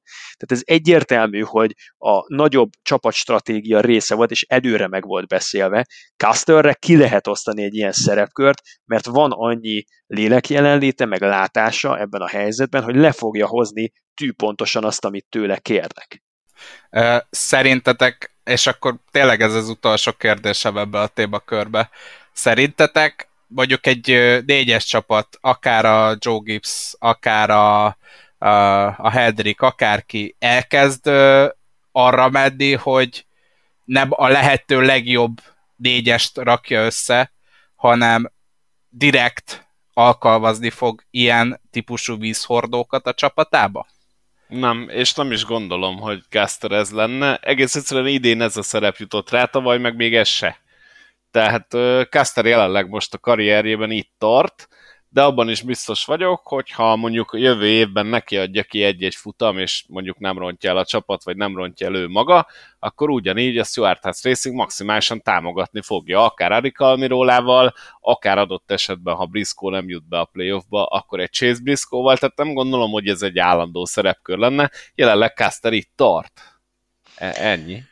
Pedig szerintem a Hendrik Motorsportson belül is megvan ez az ember, Alex Bowmannek hívják. A tökéletes csapattárs, akire mindig lehet számítani, akinek mindig van egy jó szava, aki összetartja a közösséget, borzasztó jó kohéziót teremt csapaton belül, aki elvégzi a tesztprogramot, hatalmas tapasztalattal rendelkezik, nagyon sokféle autót tesztelt, nagyon jól ismeri a szimulátorozást, megérteti magát a vezetőséggel, és egyfajta problémamentes figura. Ez olyan, mint az instant élesztő, hogy, hogy lehet, hogy nem feltétlenül abnak lesz a legjobb a végeredménye, de az úgy, az úgy, az úgy hozza a szintet eh, eh, mindig. Egy, egy, egy nagyon eh, magas konyhában lehet, hogy csak a friss élesztővel dolgoznak, és, és a vendég az ötcsillagos étteremben az megkülönbözteti, hogyha valami instant élesztőből, élesztőből készült, de egyébként, hogyha most üzemgazdaságosan, hatékonyan akarsz valamit összerittyenteni, akkor arra tökéletesen megteszi. Az UHT teje, meg az instant élesztője a NASCAR Cup Series-nek. Colcaster is, meg egyébként nyilván egy szerintem magasabb szinten, de Alex Bowman is nem feltétlen azért igazolt ő oda, hogy, hogy most a Jimmy Johnsoni hétszeres bajnoki címre, vagy a Chase Elliottnak az alfa hímségére veszélyt jelentsen, ő más szerepet tölt be, és Hendrik úr is, meg a Stuart House Racingben is. Hát ha Tony Stewart nem is, de valószínű Gene Haas kedveli az ilyen típusú figurákat, és megszavazza nekik a bizalmat. Egy dologról kell beszélnünk még, mielőtt rákanyarodnánk a, a rájátszásnak, a jelenlegi állásának az elemzésére, mégpedig az a hír, amit egyébként mi már kidumáltunk, hogy hát a Rediket úgy néz ki, hogy kivásárolja a 23 Level Racing, és ez előfordulhat, hogy Kyle Busch, Kyle Busch, Kurt Busch karrierjének a végét is jelenti. Ugye pontosabbat még nem tudunk, ez is csak feltételezés, de hát most már minden jel arra utal, hogy Kurt Busch sajnos nincsen jól, és Tyler Reddick pedig Kyle Busch miatt kikerült a nyolcasból, de hát mi amúgy is azt feltételeztük, hogy ez csak egy játszma, Richard Childress részéről, hát most bebizonyosodott, hogy igazunk lett, és Reddick már 2023-ban a toyota csapathoz kerül. Hogy látjátok ezt így utólag, hogy most már kiderült? Én egyszerűen csak szomorú vagyok. Valami valami, valami egészen, egészen keserű érzésem van. Nyilván nem Redikkel kapcsolatban, hanem hogy Kurt Buschnak így ért véget a pályafutása. Valószínű néhány napra vagyunk attól, hogy bejelentse a visszavonulását. Annyit tudunk, Danny Hamlin azt nyilatkozta, hogy a héten találkozott az orvosaival, felkereste a, az orvosait, és lesz egy bejelentése hétvégén. Mindeközben nagyon erősen szellőztetik, hogy Redik a szerződése az, az kivásárlásra került, és jövőre már a 23-11-esben fog menni. Nem nagyon áll máshogy össze a kirakós, csak úgy, hogy Körbus bejelenti a hétvégén a visszavonulását, és ezzel párhuzamosan Danny Hamlin bejelenti, hogy Redik egy évvel korábban csatlakozik, mint azt eredetileg tervezték. én végtelenül szomorú vagyok. Különösen annak fényében, hogy ez elkerülhető lett volna, elkerülhető lett volna akkor, hogyha azok a tesztek, amik most Ohio-ban zajlottak, és a hátsó szekciónak a gyűrődő zónáit, ütközési elnyelő képességét finomítani hivatottak, azok egy évvel korábban játszódtak volna le, akkor Kurt még mindig versenyezne, akkor Alex Bowman is lehet, hogy ott lenne a legjobb nyolc között, és a bajnoki címért küzdene. Nekem ezek végtelenül fájó dolgok, és nagyon sajnálom 2022-ben, amin az autósportok az elmúlt fél évszázadban keresztül mentek, hogy, hogy, hogy ilyen módon ér véget Körbusnak is a karrierje Dale Earnhardt Juniorhoz hasonlóan, szóval Szóval most, most egyelőre még nagyon-nagyon friss ez az élmény, és, és nem tudok ettől a, a negatívumtól, semmilyen módon nem tudok elvonatkoztatni. Ugye Dale Earnhardt Junior esetében gyakorlatilag az jelentette a karrierjének a végét, hogy, hogy azt mondta neki az orvosa, hogy annyi agyrázkódásod volt már a karriered során, ha még egy agyrázkódásod lesz, még egy nagy ütközésbe belekerülsz, nem garantálom, hogy, hogy százszerzalékos életet tudsz élni. És én azt gondolom, hogy Kurt Busch ö, baleseteiről és további agyrázkódásairól is ki fog derülni információ. Én abszolút nem gondolom azt, hogy Kurt Buschnak ez lenne élete első agyrázkódása. Ö, nagyon rossz korban szenvedte el ezt az utolsó agyrázkódást, de szerintem róla is, nagyon, róla is sok olyan eltitkolt, tehát nem eltitkolt, csak nem komolyan vett agyrázkodásos sztori ki fog derülni, ami, ami például ugye Dale Earnhardt Jr.-nak is a karrierje végén kiderült, és abban igazat adok a, a szakértőknek, meg a szurkolóknak, az amerikai szurkolóknak, hogy valóban itt, amikor bejött a a Car of Tuváról, meg, meg az azutáni, a, a, azt hiszem utána jött ugye már a Gen 6, gyakorlatilag azok már annyira biztonságos autók voltak, hogy akik ezekkel versenyeztek, azok valószínűleg megúszhatták nagy részben az agyrázkódásokat. De azért ne felejtsük el, hogy aki a 2000-es évek elején versenyzett, meg a 90-es években versenyzett, bár ugye talán olyan versenyzők már nincs a mezőnyben, aki a 90-es években versenyzett, az rengeteg olyan balesetet szenvedett el, ami a karrierje során hát negatívan érintette, és tényleg sok olyan ö, nyilatkozatot látunk régi NASCAR versenyzőktől is, akik elmondják, hogy bizony rengeteg olyan ö, verseny volt, amikor amikor agyrázkodással, vagy hát ugye agyrázkodásra utaló tünetekkel, ami ugye a NASCAR-nak a, a, az egyik kedvenc mondata ö, ö, versenyeztek, és, és ezért is oda akarok visszakanyarodni, hogy ezért is lenne jó, hogyha minél gyorsabban megoldódna ez a next gen probléma, mert ezzel nem, nem kellett szembesülnie a 2000-es évek közepén vagy végén debütáló versenyzőknek ezekkel a biztonsági problémákkal. Tehát Kurt Busch ö, ö, korai karrier ö, végének nem csak a Next Gen az okozója. Én azt gondolom, de ez majd később fog kiderülni nyilvánvalóan biztosan.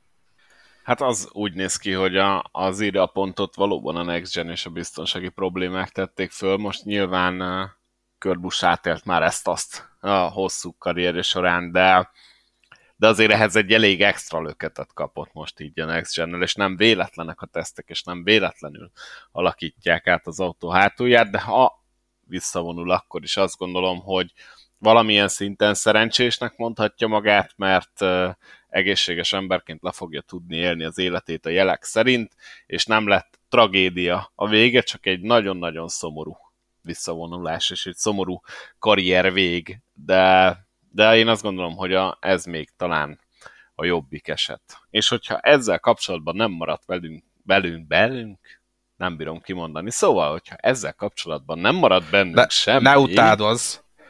Ne, ne utádozz, nem bírom kimondani a B betűt, úgyhogy... nem volt szándékos, esküszöm. Akkor átbeszéljük a playoff kiesőket, mármint hogy kinek van esetleg ö, hozzáfűzni valója. Ugye Alex Bowman az egyik, amit nek az okait tud, tudjuk és kibeszéltük, de kiesett Austin Cindric, Daniel Suarez és Kyle Larson is. Mit szóltok a névsorhoz? Nekem a legmeglepőbb, de szerintem mindenkinek ez Kyle Larson. Daniel Suarez olyan szempontból meglepő, hogy nagyon jól ment egyrészt a hétvégén, másrészt az egész szezonja egyébként pályafutása legjobb éve volt, ez teljesen egyértelmű.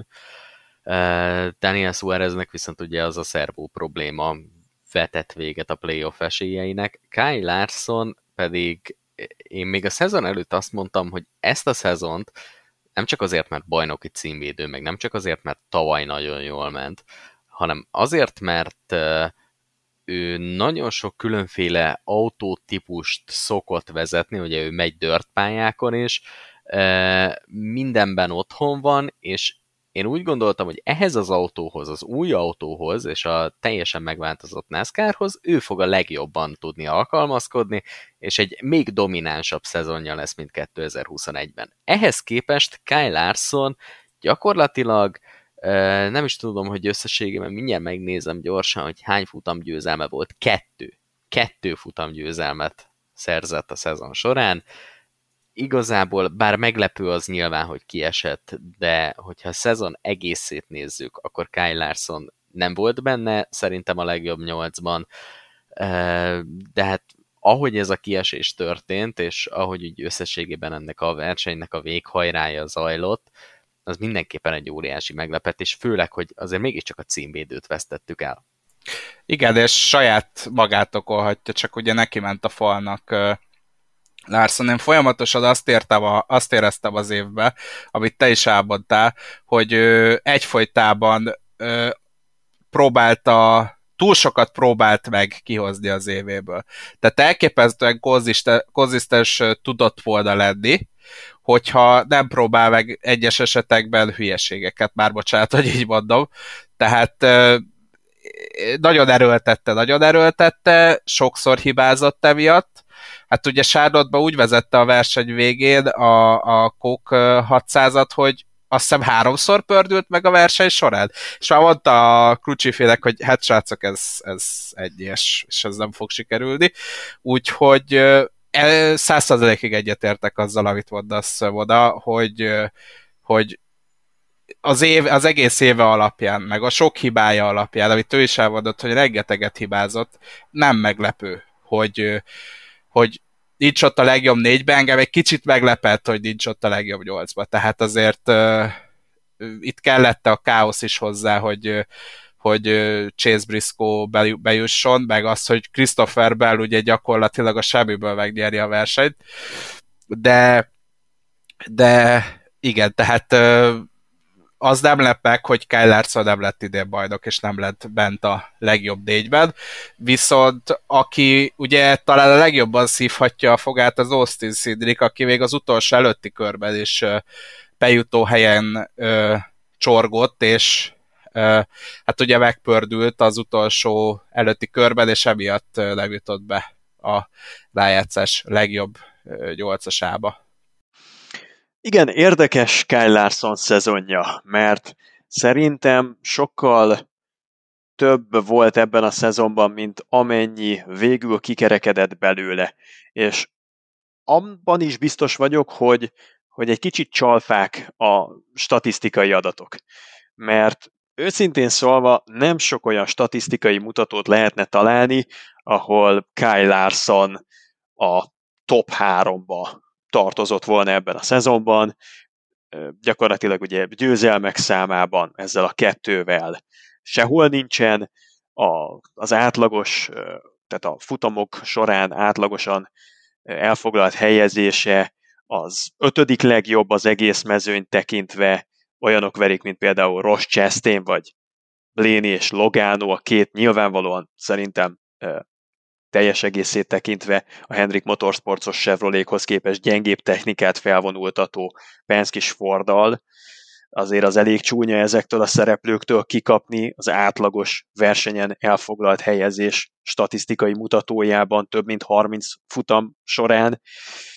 Driver ratingben csak az ötödik, alig vezetett kört Kyle Larson. Tehát ahhoz képest, hogy nem is tudom, 2000 pár százat vezetett az elmúlt szezonban, most ott tartunk, hiszitek vagy sem, de kétszer is meg kellett nézni, és még mindig nem vagyok biztos benne, hogy, hogy ez a valós. 368 kört vezetett összesen Kyle Larson. És itt vagyunk négy versenyre a szezon végétől. Ez nem is tudom, nyolcad annyi, heted annyi, mint a tavalyi szezonban. Ez döbbenetes visszaesés.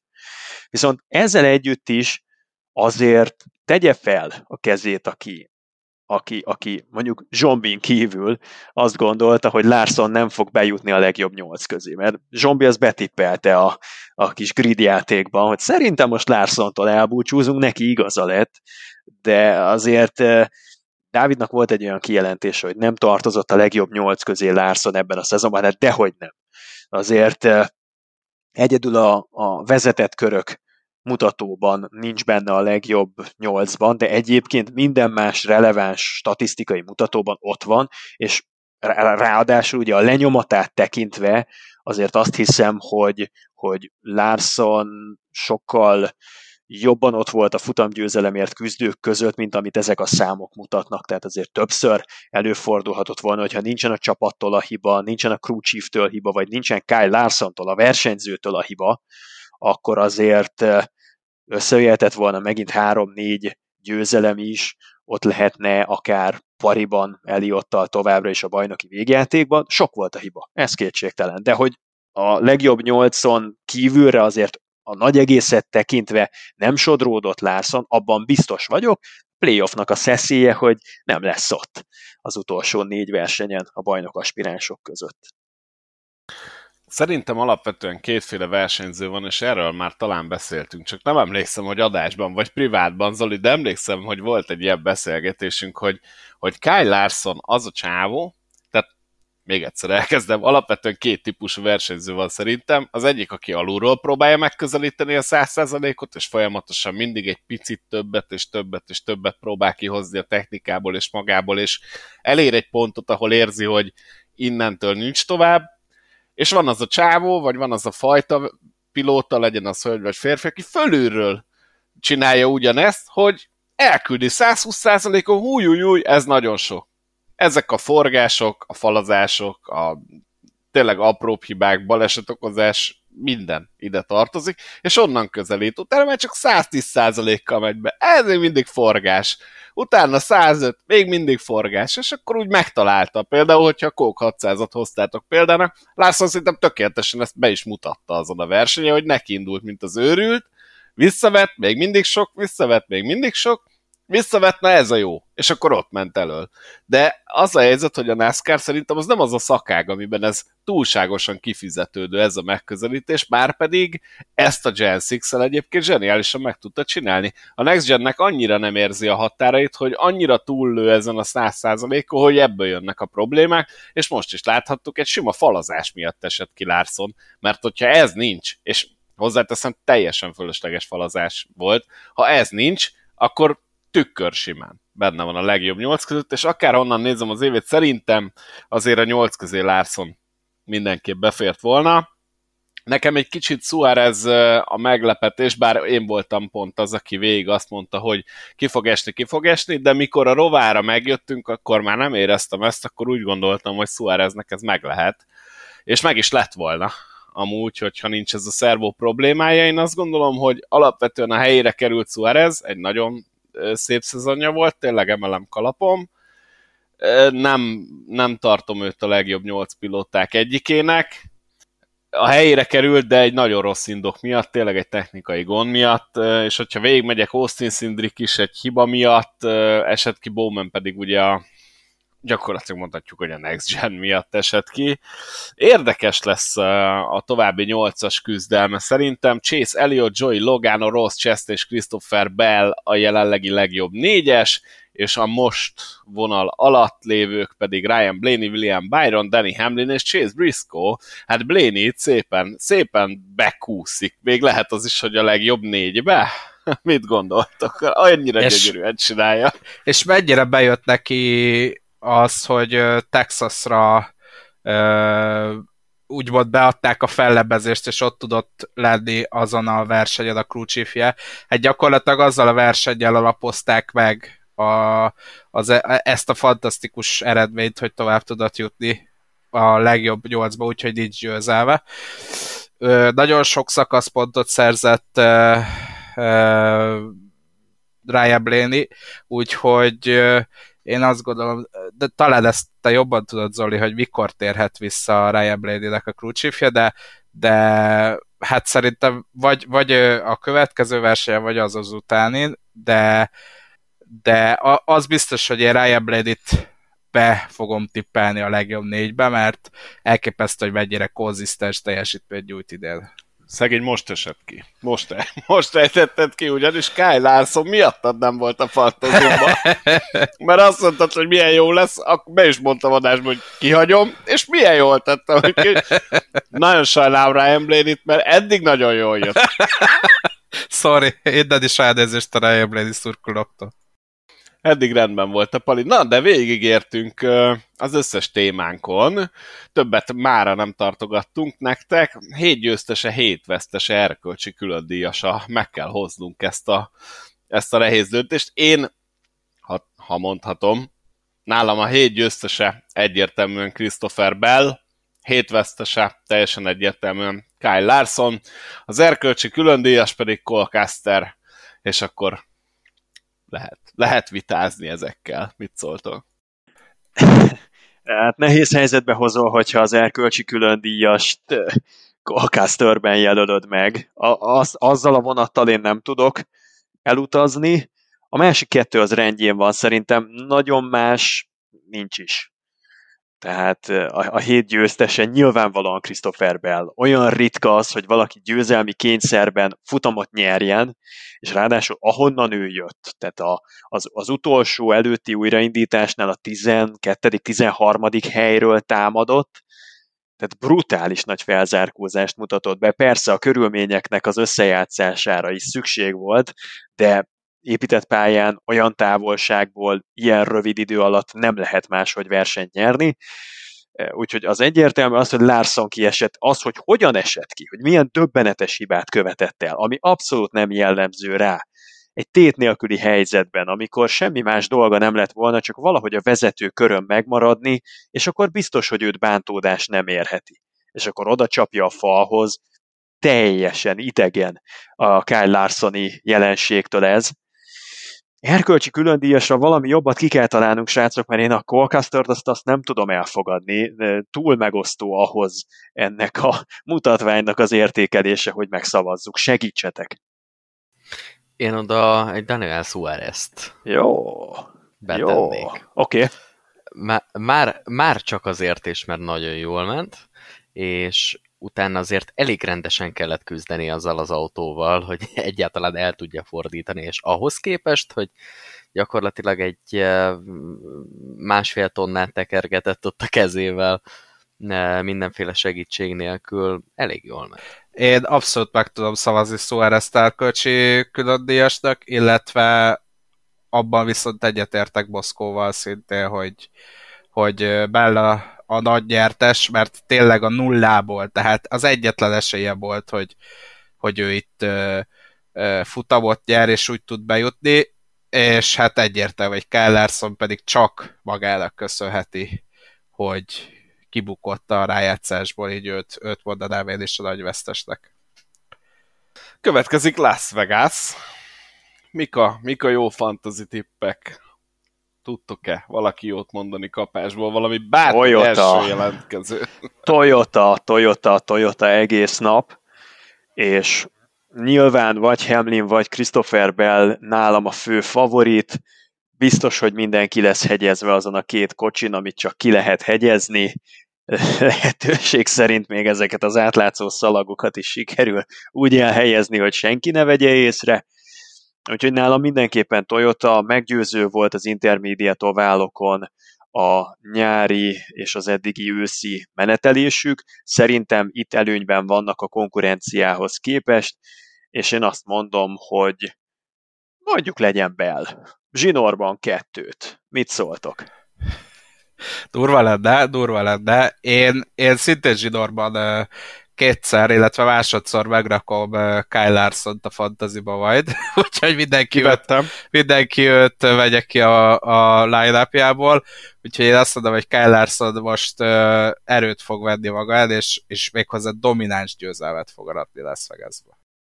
Én pedig azt mondom, hogy Chase Elliot fölhúzta magát azon, hogy a legutóbbi versenyen uh, eléggé előről végül kilökték, és balesetbe keveredett, úgyhogy szerintem ő lesz.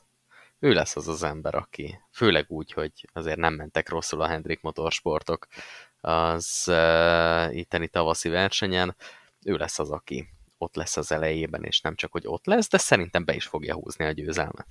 Ez jó, ezzel tudok jönni.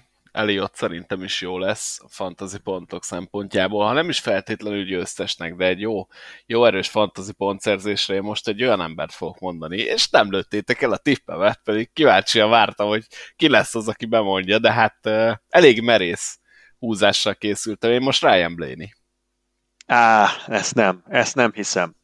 De be fogom rakni Ryan Blaney-t, meg fogja csinálni ugyanazt. Ez az ember, ez valami csoda idén Első kör, legjobb négy, a tét, Blaney, Blaney oda fogja rakni magát, és nem tudom, varázsolni fognak, mert logikus érvem nincs, racionális érveim nincsenek, de, de Ryan Blaney-nek van egy őrangyala, aki végig tolja őt a rájátszáson. Én egyébként a Playoff Grid Challenge-be már be is raktam Ryan Blaney-t a legjobb utolsó négyesbe is. Szintén, szintén. és na, lehet, hogy akkor végig kéne gondolnom. Azért mondom, hogy azt meg ne, ne nagyon lokkold le azt az ájnapot.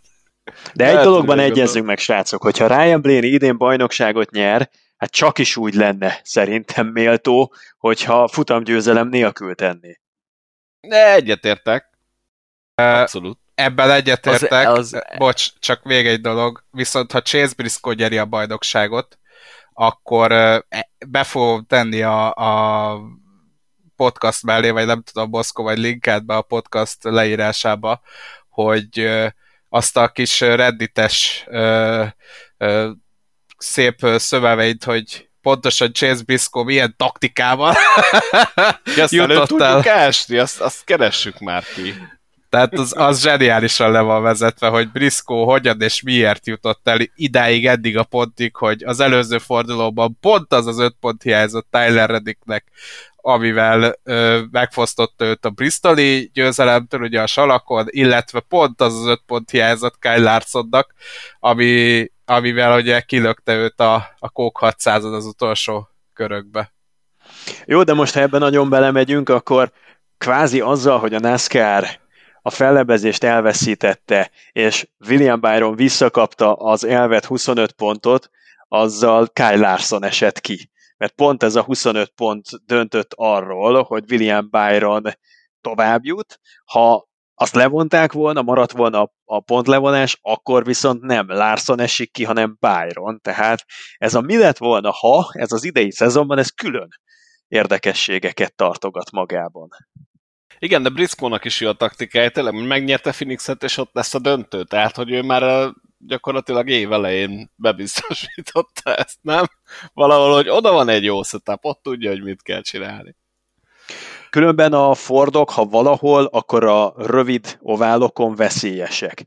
És ilyen szempontból a hátralévő négy versenyből kettőt short tracken rendeznek. Phoenix nem igazán szeretem short trackbe sorolni, de ezzel az idei autóval talán leginkább a short trackes csomagra hasonlít a Phoenixi produktum, és emellett lesz még Martinsville is. Úgyhogy szerintem két olyan verseny, amit teljesen legitim módon besöpörhetnek a Mustangok, ott jöhet el a Penskiseknek az ideje, e, a Phoenixi versenynek meg történetesen az utolsó győztese tényleg Chase Briscoe. Valahol a Toyotáknak és a Cheviknek az intermediate oválokon akkora előnyre kellene szert tenniük, hogy a short trackeken ne tudja őket a Mustang már befogni, e, de ha véletlenül azt látjátok, hogy a Mustangok túlélik ezt a mostani Las Vegas-i hétvégét, és még ugye azt követően is ott lesznek, akkor, ak- akkor, akkor nagyon jó eséllyel előkerülhet egy meglepetés bajnoki cím. A leggyengébb manufaktúrától, mert szerintem a három gyártó közül idén a legkevésbé ezt a hetedik generációs autó nyújtotta átmenetet, ezt a Ford tudta megugrani. Hát igen, beszéltünk is az okokról, meg az utolsó pillanatban az orrész változtatásról, ami ugye elég sok problémát okozott nekik a szezonban, na de ha minden jól megy, akkor a szezon végeztével lesz úgyis egy ilyen éves értékelő adásunk. Én azt gondolom, hogy mára, ha egyetértetek, akkor végeztünk, és csak annyit kell elmondanunk, hogy vasárnap este 20 óra 30 perctől lesz most külön felkiáltójelel, megint megjegyeztem, nehogy 20 perccel lecsúszok a fantazival most raktam egyébként. Szóval vasárnap 20 óra 30 perctől követhetitek a Las Vegas-i küzdelmeket a... The Arena 4-en. Pluszon.